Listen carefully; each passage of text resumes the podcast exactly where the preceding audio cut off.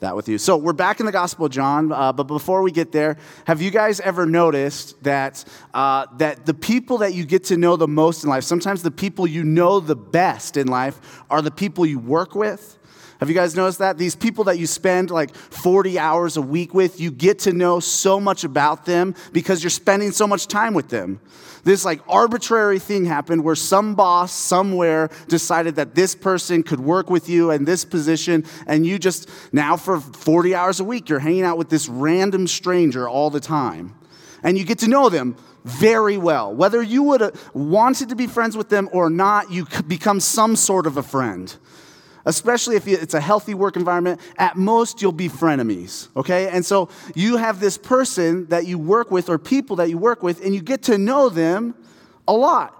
You get to know their hobbies. You get to know their goals. You get to know what keeps them up at night. You get to know what uh, are their pet peeves. Like you get to know, like, oh man, uh, Tim really doesn't like when I put my fork and my knife together because he hates that noise of metal clanking together. You get to know all that. You get to know sometimes, like I've gotten to know people like their deep dark secrets, and I'm like, whoa, this is work, dude. I gotta go make some copies right now. Like what? I can't bear this burden right now. Like you just get to know all these deep, intimate things about people that you work with. And I think it's two reasons that we get to know the people we work with so well. The first reason is we're just spending a lot of time with them. We're spending a ton of time with these people. And so when you spend a lot of time with someone, you're just going to get to know them. That's just true. So, all these people that we work with, we spend a lot of time with them. And then, secondly, you see how they work. You get to know them because you watch how they work. I don't know why, but there's something about work, and even if you have the same tasks, there's something about watching someone do those tasks and you see a bit of their character. You see a bit of who they are. I think often how we work shows a lot of who we are and the kind of people that we are and how we exist in the world. And so often, even too, when you watch someone work, you go, hey, why do you do things that way? Or why do you that, do things that way? And, and you, you get to know people by just watching them work. So we, we get to know our coworkers so well because we spend so much time with them and we get to know how they work. So, what does this have to do with the Gospel of John? Well, we're in John chapter 16 today. And Jesus is touching again on this theme, on this idea, on this person, as he puts it, of the Holy Spirit. He's going to be going away, and the, the disciples are freaking out. And Jesus says, Hey, the Holy Spirit's coming. He calls the Holy Spirit the helper and the Spirit of truth. He says, This Holy Spirit is coming, and He's going to live with you. And today, what we're going to see about the Holy Spirit is one of the ways we get to know the Holy Spirit as the church, as Jesus is presenting the Holy Spirit to us. One of the ways we get to know the Holy Spirit is through the work of the Holy Spirit. The things the Holy Spirit does, the tasks that the Holy Spirit partakes in. And then I would argue the way we get to know the Holy Spirit also is by spending time with the Spirit, by getting to know the Spirit. So we get to know the Spirit, and I really think it's Jesus' vision that the church would get to know the Spirit by spending time with the Spirit. And so we get to know the Spirit through the Spirit's work and through spending time with the Spirit, just like with our coworkers. And so here's what we're going to do today. We're in John chapter 16. We're going to break it up into three parts, and we're going to see three things about the Holy Spirit. The first thing we're going to see about the Holy Spirit is it is to our advantage that we have the Holy Spirit. The second thing we're going to see about the Holy Spirit is the Holy Spirit convicts.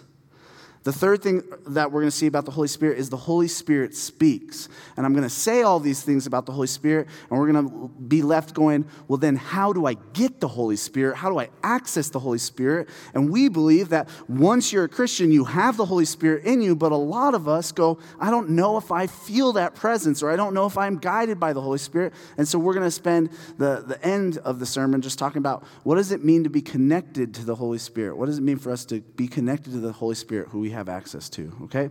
So that's where we're going today. Let's go to John chapter 16.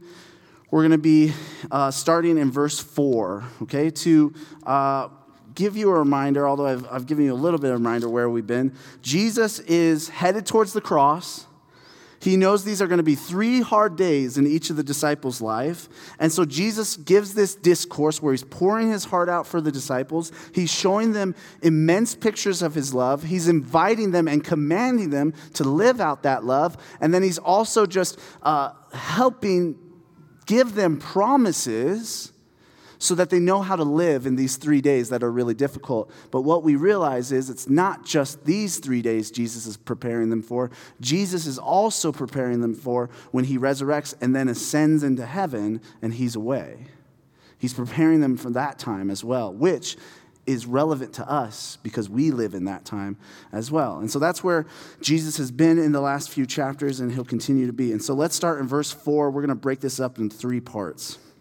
Verse 4 says this But I've said these things to you, that when their hour comes, you may remember that I told them to you. I did not say these things to you from the beginning because I was with you. But now I'm going to him who sent me. And none of you ask, Where are you going? But because I've said these things to you, sorrows filled your heart.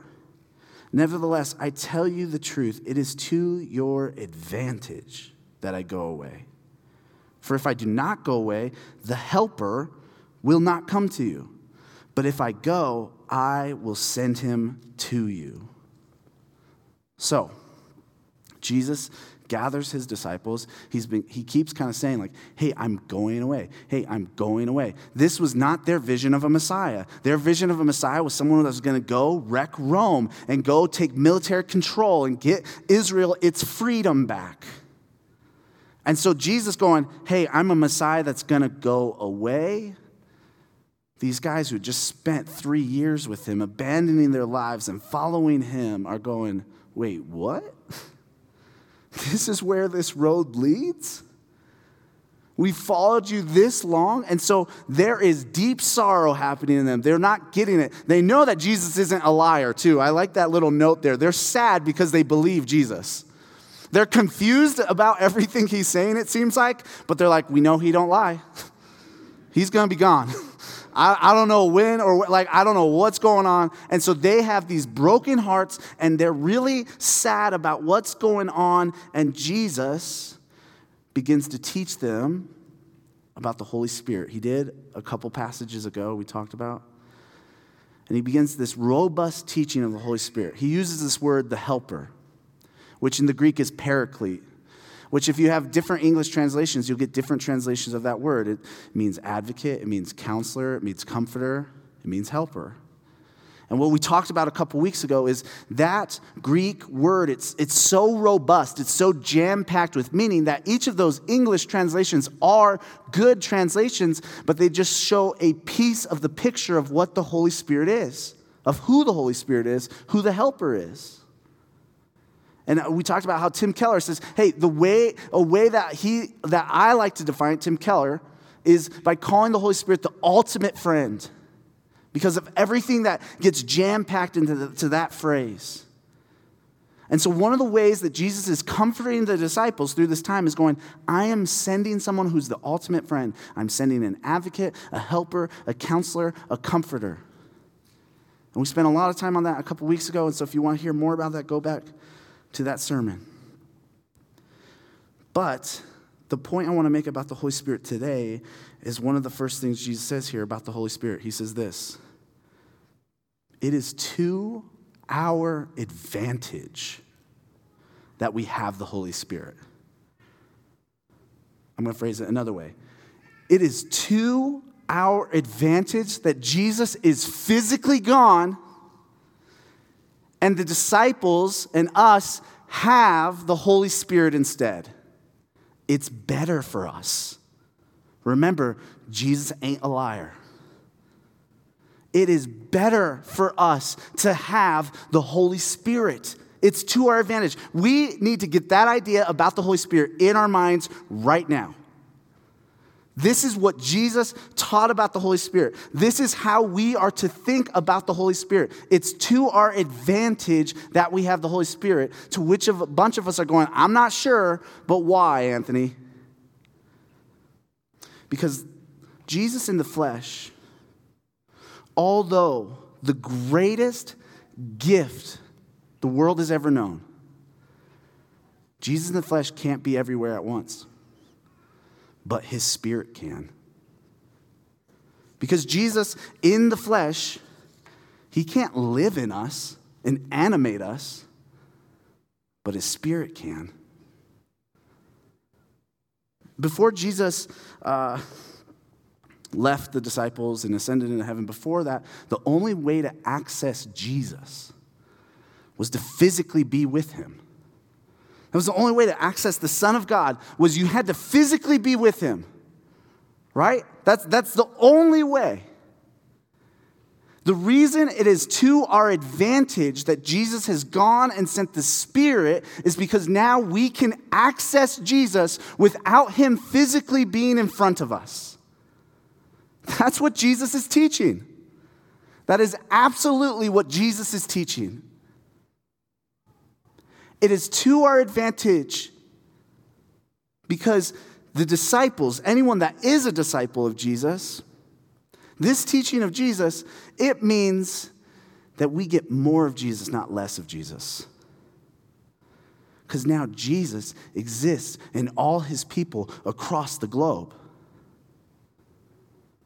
Anywhere you go where there are believers, there is Jesus. There is his spirit residing in his people. The Holy Spirit makes a way for any disciple of Christ to be with Jesus, even though Jesus isn't physically with us. That is amazing. That's incredible. That means that Christians on the other side of the globe right now, sleeping, they're with Jesus. That means us on this side of the globe, we're with Jesus through the power of the Spirit. I know most of us are probably going, I'd rather have the physical Jesus, but you'd have to follow him around all the time. It'd be kind of hard. But with the Spirit, we have Jesus. This mysterious work of the Holy Spirit, this mysterious work of Jesus in sending us the Spirit, is that each and every one of us has Jesus. It's to our advantage to have the Holy Spirit. It's to our advantage. We have access to Jesus because of the Holy Spirit. The Holy Spirit's arrival means we get more of Jesus, not less. All right, let's keep going in the text. Let's keep going in the text. Verse 8, we'll go through 11. Jesus is continuing to teach about the Holy Spirit.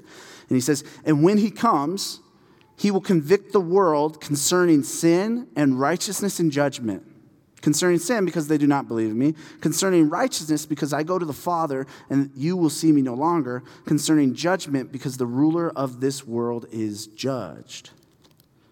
So when the Holy Spirit comes, when Jesus sends the Holy Spirit, now, and, and note, the Holy Spirit continues the work of Jesus. So that's one of the advantages of the Holy Spirit as well. He continues the work of Jesus and the things that Jesus has done. Where Jesus could only do them as one man, in God in the flesh physically, the Holy Spirit now can do his work across the globe. So when that Holy Spirit comes, he continues the work of Jesus. And one of the chief works of the Holy Spirit is this the Holy Spirit convicts. The Holy Spirit convicts. You don't convict, the Holy Spirit convicts. Conviction and this idea of the Holy Spirit convicting, it has to do with the Holy Spirit just going, hey, you're guilty of a lot. There's no way around it. As I studied this passage, I looked at what that original Greek word meant and all these things. It's like, you're guilty of wrongdoing. One of the chief works of the Holy Spirit is the Holy Spirit does this work of saying, hey, you're guilty of all kinds of wrongdoing. The Holy Spirit does a work of conviction. I, it's hard for us because we, we really resist that, this idea that any of us are sinners, that any of us are guilty or we kind of associate the feelings of guilt and shame and we say, that's so bad, I don't want anything to do with it. But there is a healthy guilt that the Holy Spirit has for us. And, the, and, what we see is the Holy Spirit convicts about three things. In, in, particular, it says that the Holy Spirit convicts about. The first thing is the Holy Spirit convicts the world of its sin. The Holy Spirit does a work saying, You guys got it wrong. You guys have sinned. You guys are living selfishly. You're worshiping idols. You're worshiping yourselves. You are not living right, and you need to be convicted of your sin. That is one of the works of the Holy Spirit to convict us of our sin. We need to be convicted of our sin. Even look how Jesus phrases it in verse 9 about this conviction of sin. He says, The problem is they don't believe in him.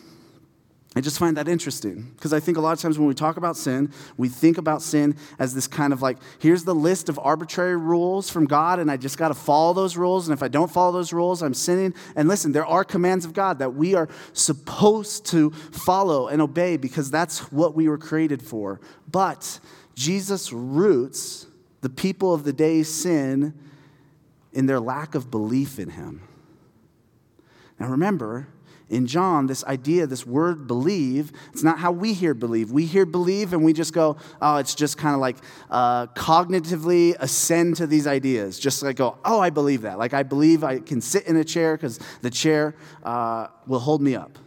And that's part of that word. But really, this word, this idea of believe in John, and this theme of believe throughout John, is this idea of entrusting yourself to Jesus. Trusting Jesus.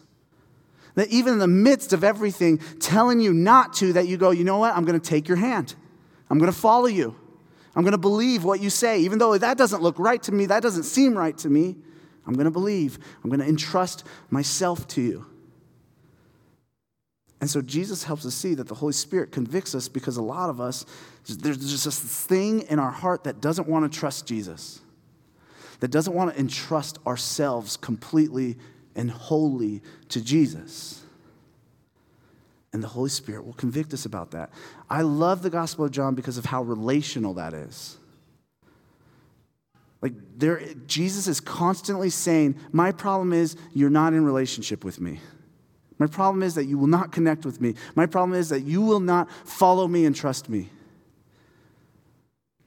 And the reason that's encouraging to me is because if Jesus came, hey, my problem is you're not following the Ten Commandments, I'd be like, I'm out. I don't know if I can do them.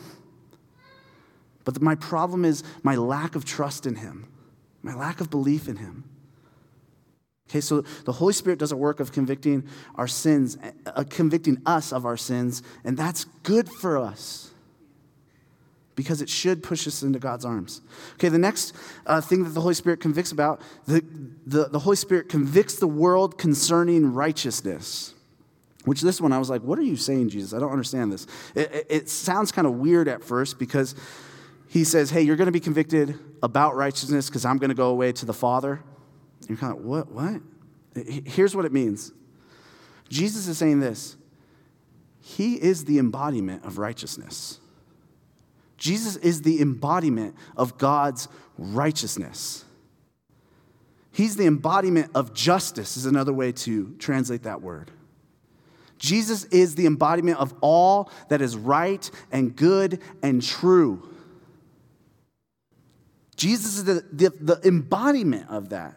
And so, what Jesus is saying is, as his ministry has been going on, as he's lived on earth, he's shown us a picture of God's righteousness. He's shown us a picture of all that.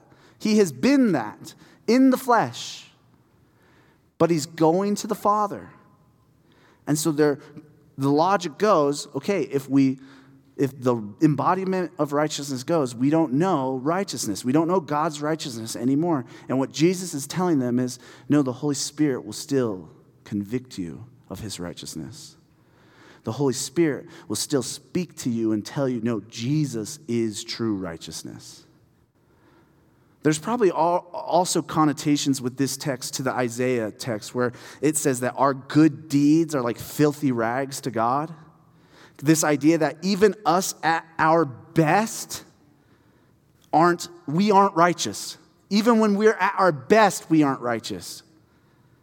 And so there's this conviction the Holy Spirit does going, you need righteousness that you can't get on your own, even when you're one of the best humans on earth. You need Jesus' righteousness. So the Holy Spirit convicts about righteousness, concerning righteousness, okay? Uh, the second, or the last thing that the Holy Spirit, the third thing that the Holy Spirit convicts the world of is judgment. Of judgment. So we have to remember when Jesus uses the word world, he, this is shorthand for him uh, to say uh, those in active rebellion against him. So anybody that is in active rebellion against God. And so Jesus says, hey, the Holy Spirit's going to come. It's going to convict you concerning judgment because the ruler of this world is judged.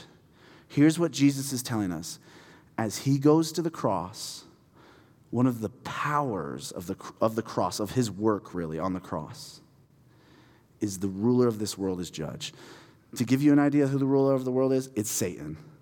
When the Bible talks about Satan, when Jesus talks about the devil, he doesn't go, ah, oh, yeah, that guy, like, he's the worst. You know, like, he's like, no, this guy is ruling this world. This guy is controlling and influencing how humans operate in the world. And Jesus constantly throughout John is kind of going like, listen, guys, you're sons of the devil. And they don't like that because they go, no, we're sons of God. He goes, no, you're sons of devil because you live like him, you act like him, you look like him. And Jesus is saying he's going to the cross, and the ruler of this world, the devil, will be judged Uh, by his death on the cross, will be defeated. And so, what Jesus is saying is the Holy Spirit is going to come and continue that work that Jesus did, where Jesus was going, Hey, you guys are sons of the devil. The Holy Spirit is going to come and convict and say, Hey, the way you operate is so contrary to God, it's under an evil power with a name. Your dad's the devil. To which we go, Not my dad. If you look like him and you act like him, he's your dad. And we go, Well, listen, what does that mean? Like celebrating Halloween? No. It means being contrary to God, it means opposing God. It means choosing your anger over love. Or, like for them, the way that they judged Jesus was wrongly and it put Jesus on the cross because their own judgment was like the devil's judgment.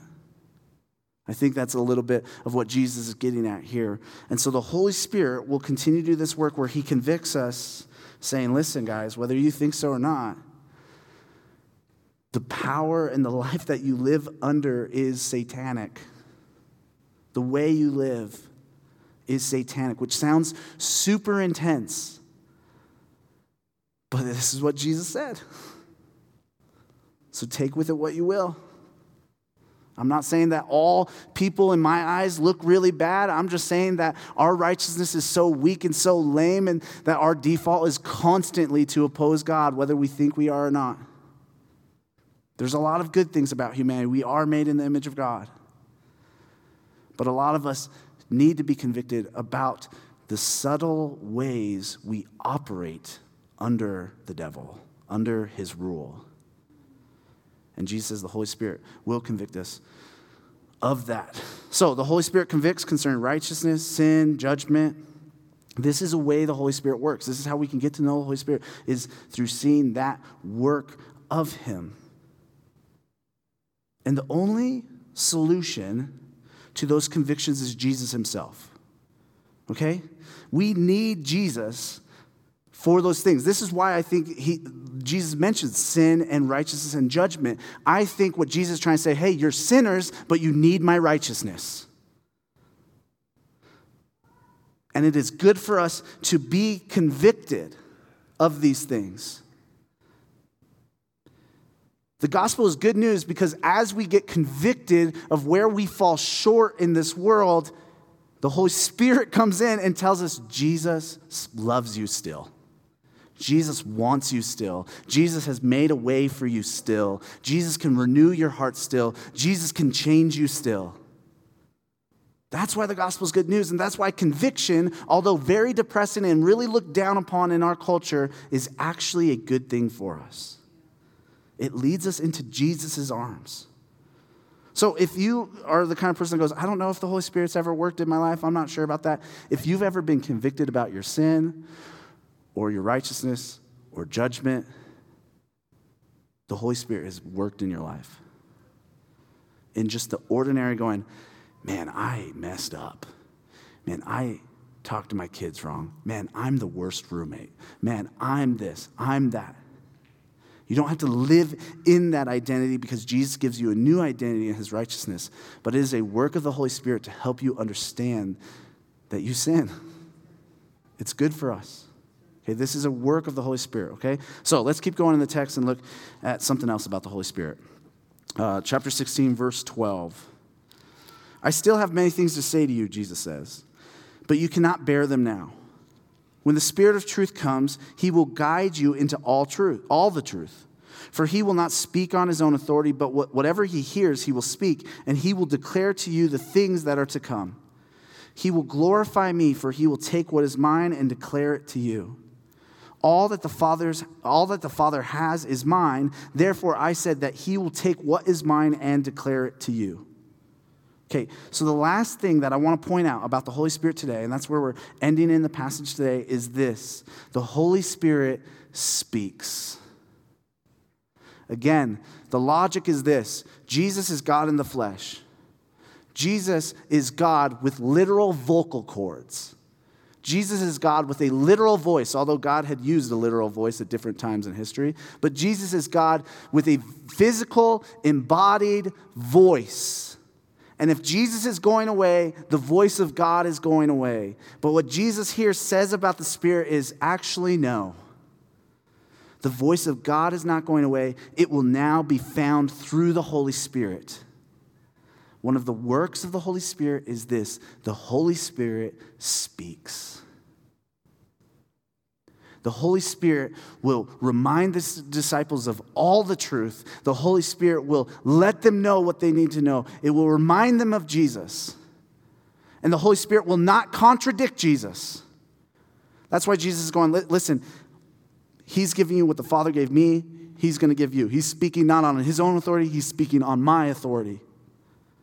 Because what Jesus is saying there about the Holy Spirit, uh, he's reminding us of how when he, a lot of his ministry, he, he keeps going, me and the Father are one, are one, me and the Father are one, me and the Father are one, which would sound like us to, today hearing, me and God are one, me and God are one. And so now, as he goes away, he's going, the Holy Spirit is one with me and the Father. And the Holy Spirit's going to continue to speak and do this work of speaking that I've done. And so the Holy Spirit speaks the word of God. That verse, did you see in verse 12, I think it was, where he goes, There's stuff you can't bear right now.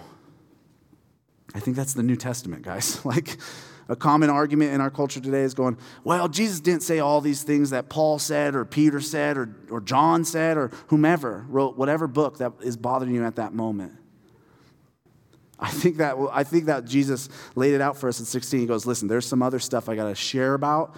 You're not ready though." like but the Spirit will speak those things to you eventually. And that's why we can trust the New Testament as God's word.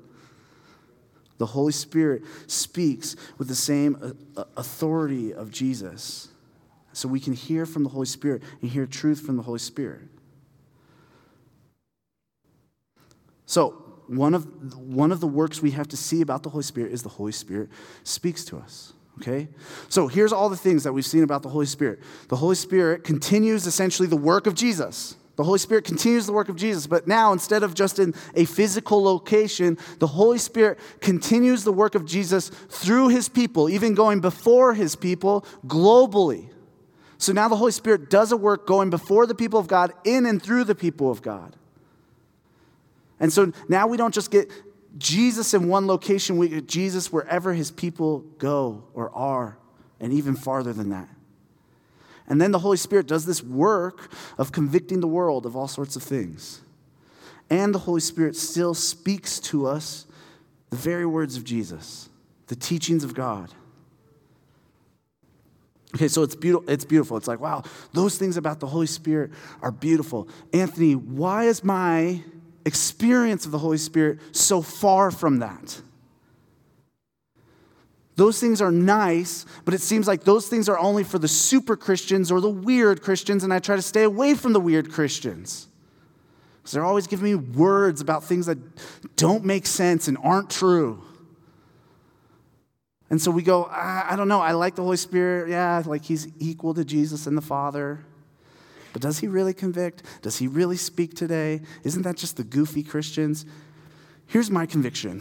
As I read the New Testament and I look at the Holy Spirit, I cannot shake that the church, those that live on the other side of the resurrection, which is us, are supposed to be guided by the Spirit, connected by the Spirit, empowered by the Spirit, hear from the Spirit, walk by the Spirit, have fruit because of the Spirit's work in our lives. I can't shake it.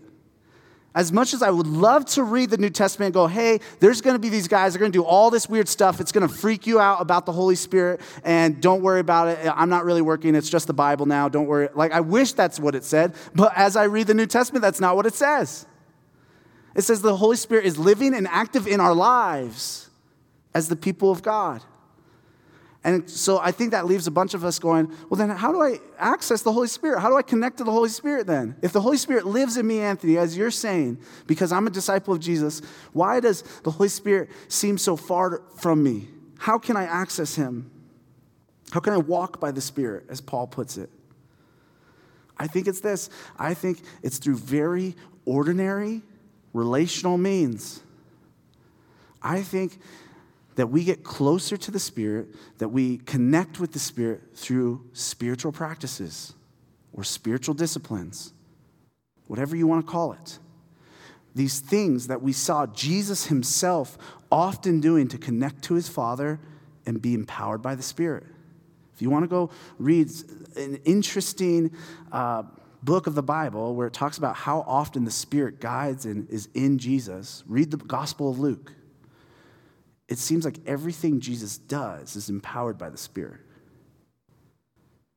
And I think that the way for us to connect with the Spirit as believers is through these sorts of spiritual practices or spiritual disciplines, whatever you want to call them, relational practices with God.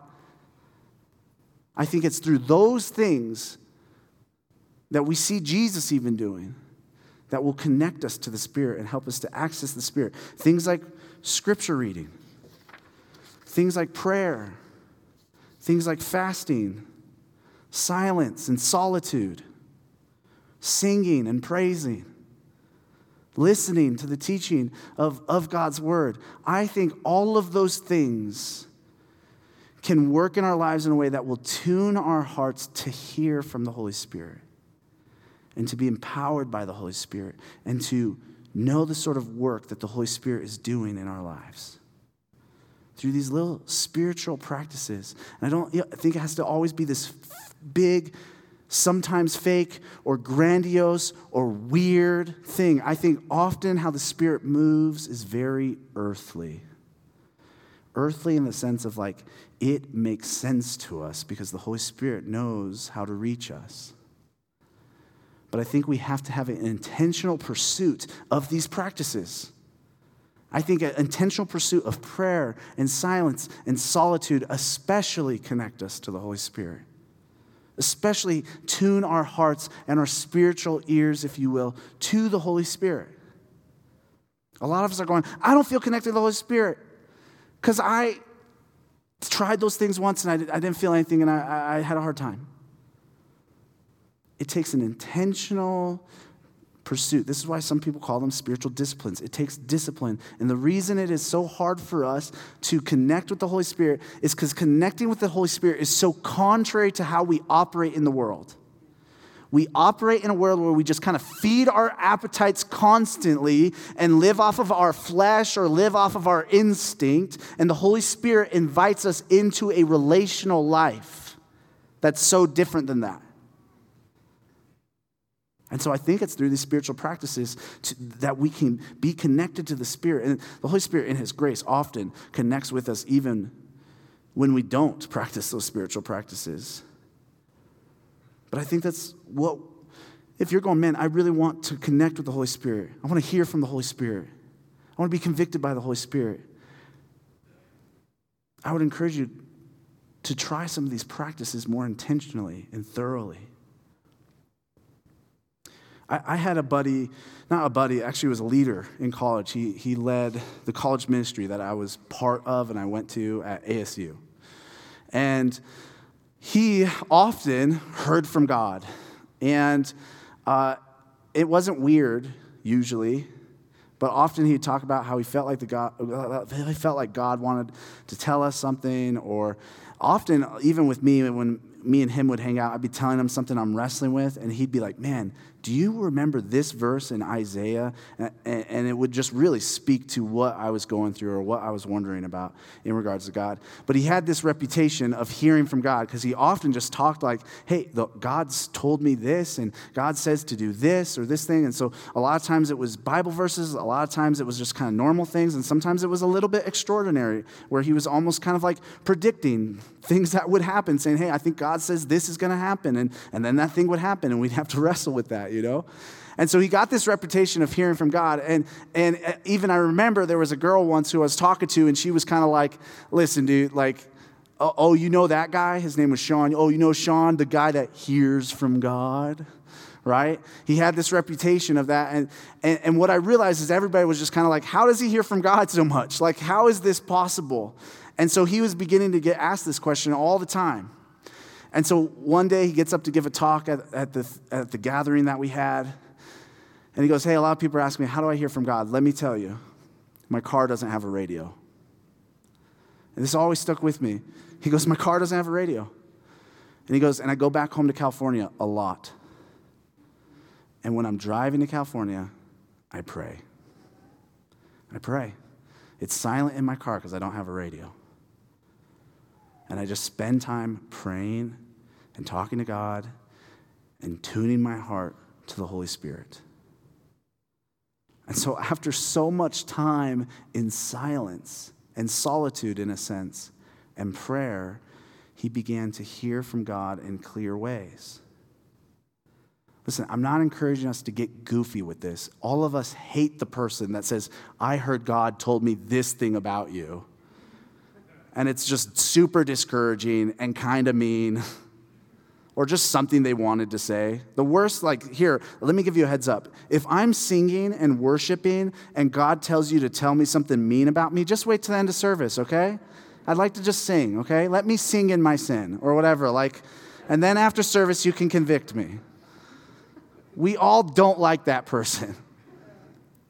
But I think if we're honest with ourselves and we intentionally pursue things like prayer and solitude in particular, we will tune our hearts to realize how the Holy Spirit speaks to us and how the Holy Spirit guides us. For me, it's not anything like grandiose. And often I'm going, is that just me, God? And is that just my thoughts? But often for me, it's like God puts just kind of a random thought in my head that, honest, probably nine times out of 10 is rooted in some Bible verse.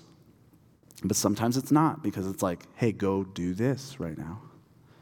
And not in a weird way, but it's something that I'd already been kind of pursuing God and asking God for guidance on. And so I, I don't want us to get goofy with the Holy Spirit, but I think too many in our circles, we kind of just go, well, if the Holy Spirit does that, great. What I see from Jesus is the Holy Spirit is to comfort us and to be to our advantage. So, why are we not taking advantage of that? We can connect with the Holy Spirit. The Holy Spirit can guide us, the Holy Spirit can speak to us, the Holy Spirit can work in our lives. And I think the main way to do that is to pursue the Holy Spirit through these spiritual disciplines that we see Jesus himself doing. My, my hope for the church is this as I've talked about this a bunch over the last couple months, is, but there's just a lot of people walking away from the church right now. A lot of them are in my age range and are my friends, and, and they have all sorts of reasons for it. And some of the reasons I understand, and some I don't understand as much. But I, with all those people, it's not like I, it's never like I like make this really good point, like, hey, by the way, here's a picture of the resurrection or something like that. Like there's nothing, there's no good point. But my hope for us is this that we are so connected to the Holy Spirit that when our hearts begin to doubt, when culture causes us to feel shaken in our faith and unsure about Jesus, that our connection to the Holy Spirit would be so strong that we go, listen, even though I, following Jesus right now doesn't make sense, I can't shake his presence in my life. And I can't deny all the times that the Holy Spirit has worked in my life and spoke to me. I hope that we could become a people that are so connected to the Holy Spirit that even in the deepest depths of our doubts and pains and sufferings, that we could go, I, I know the Holy Spirit's real, though. That's what I hope. And I think we just have to realize that the Holy Spirit does work today, and it's usually small and quiet and ordinary.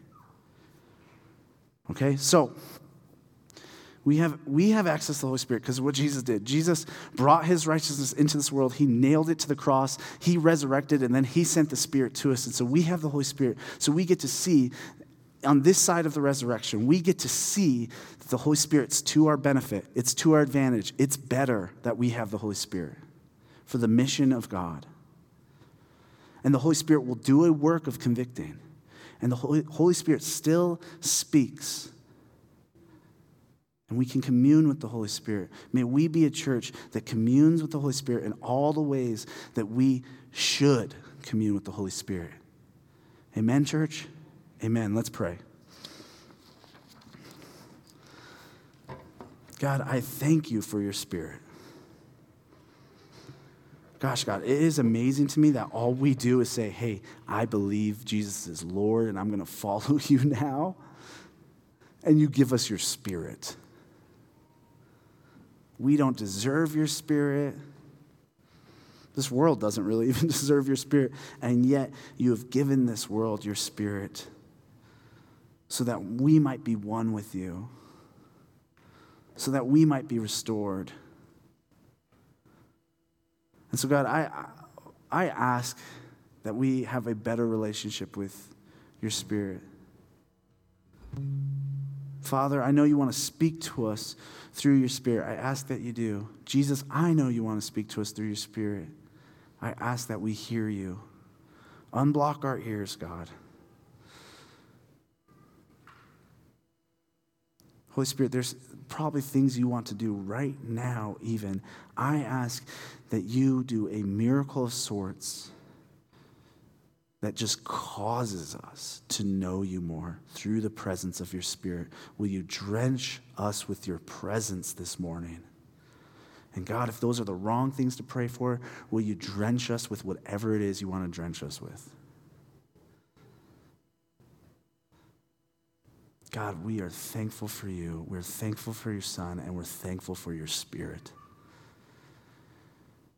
May we see how good we have it in, the, in Christ through the Spirit. Amen.